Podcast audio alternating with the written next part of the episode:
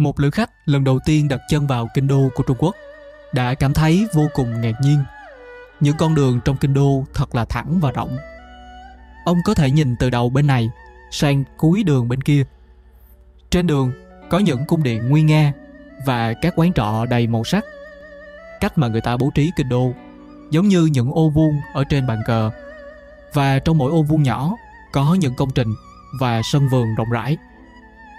Theo lời của lữ khách, đây là một trong những kinh đô lớn nhất và giàu có nhất ở trên thế giới. Đây là nơi được quy hoạch chính xác và có vẻ đẹp không thể nào diễn tả được bằng lời nói. Lữ khách đó chính là Marco Polo và kinh đô có tên là Đại Đô, sau này được gọi là Bắc Kinh. Nơi này từng là kinh đô của triều đại nhà Nguyên, một trong những trung tâm đô thị lớn nhất của đế chế Trung Hoa, tồn tại từ năm 1278 đến năm 1368. Marco là một thương gia người Ý. Ông đã đến Trung Quốc vào cuối thế kỷ thứ 13 và sau đó trở thành quan ở trong triều của Hốt Tất Liệt. Dòng nhật ký của Polo được biết đến sau 20 năm khi ông trở về Ý. Những câu chuyện về một nền văn minh tráng lệ ở phương Đông đã làm sao động độc giả. Vào thời điểm đó, người phương Tây không tin rằng ở phía Đông tồn tại một nền văn minh mạnh mẽ đến như vậy. Trên thực tế, nhiều người châu Âu cùng thời với Polo coi ông như là một lan băm và đặt nghi vấn về chuyến du hành của ông đến những vùng đất tráng lệ.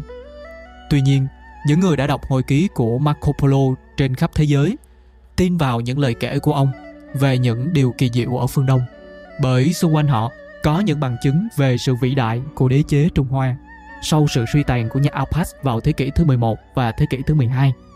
Trung Quốc đã nổi lên như một đế chế mạnh mẽ và giàu có nhất lục địa Á Âu. Khi nhà Hán sụp đổ vào thế kỷ thứ ba, Trung Quốc chìm trong thời kỳ hỗn loạn và nội chiến kéo dài. Tận dụng thiếu đi một chính quyền tổ chức ở Trung Quốc.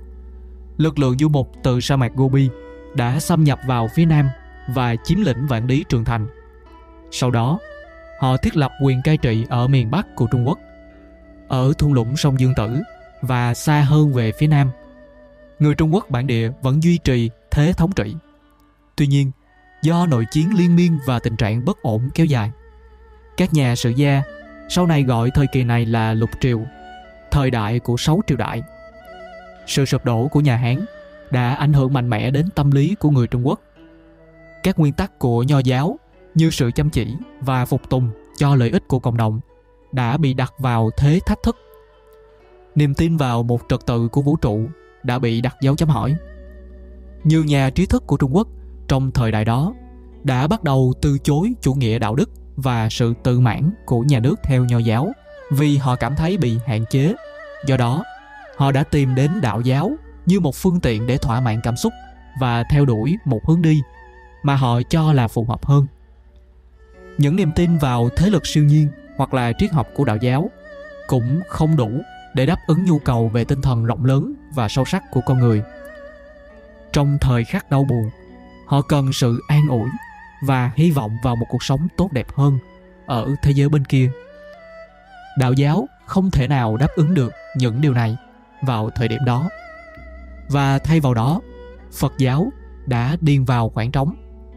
Phật giáo đến với Trung Quốc vào thế kỷ thứ nhất hoặc là thứ hai sau công nguyên qua các nhà truyền giáo và thương nhân trên con đường tơ lụa. Lúc đó, khái niệm về đầu thai còn xa lạ với người Trung Quốc. Tuệ giác cực kỳ tỉ mỉ và sâu sắc ở trong thông điệp của đạo Phật Ấn Độ. Chỉ có những người đặc biệt quan tâm mới có thể hiểu được.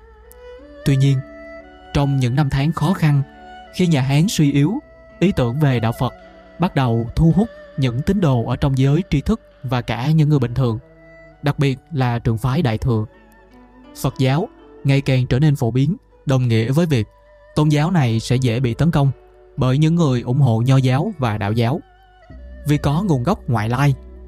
Nhưng những cuộc tấn công từ cá nhân không thể ngăn cản quá trình lan rộng của Phật giáo.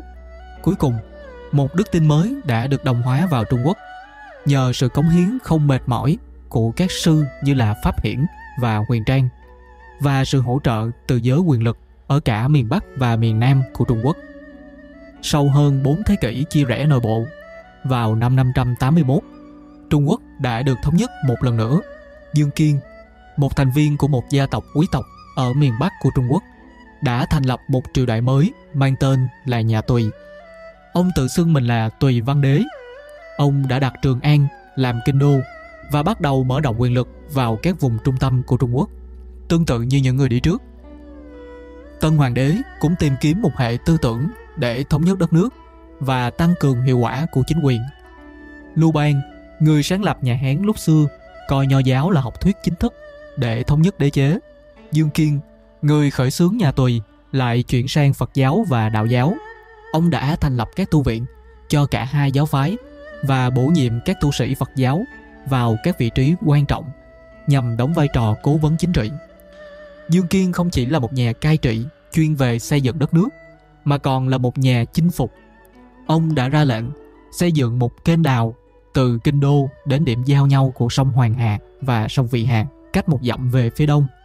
Con trai của Dương Kiên là Tùy Dương Đế, người đã tiếp tục công trình này.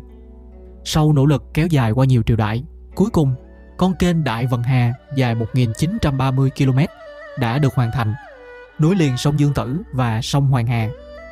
Con kênh đã tạo điều kiện cho vận chuyển ngũ cốc từ các tỉnh ở phía Nam, nơi có nhiều lúa gạo, đến các tỉnh ở phía Bắc, nơi có dân số đông. Ngoài ra, con kênh còn đóng vai trò như một đường cao tốc để triển khai quân sự đến những nơi gặp khó khăn. Mặc dù đạt được nhiều thành tựu, triều đại của nhà Tùy đã đến hồi kết ngay sau khi Tùy Dương Đế qua đời. Hoàng đế của nhà Tùy là một nhà cai trị chuyên chế. Những chiến dịch quân sự kéo dài của ông đã gây ra tình trạng bất ổn ở khắp nơi sau khi trở về từ một chiến dịch thất bại, chống lại bán đảo Triều Tiên vào năm 618. Hoàng đế đã bị sát hại trong cung điện của mình.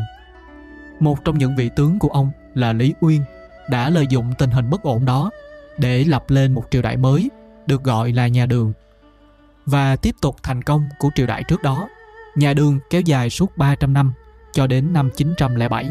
Ở trong video sau thì chúng ta sẽ nói về nhà Đường. Còn bây giờ thì đừng quên nhấn đăng ký và hẹn gặp lại bạn vào số ra kế tiếp.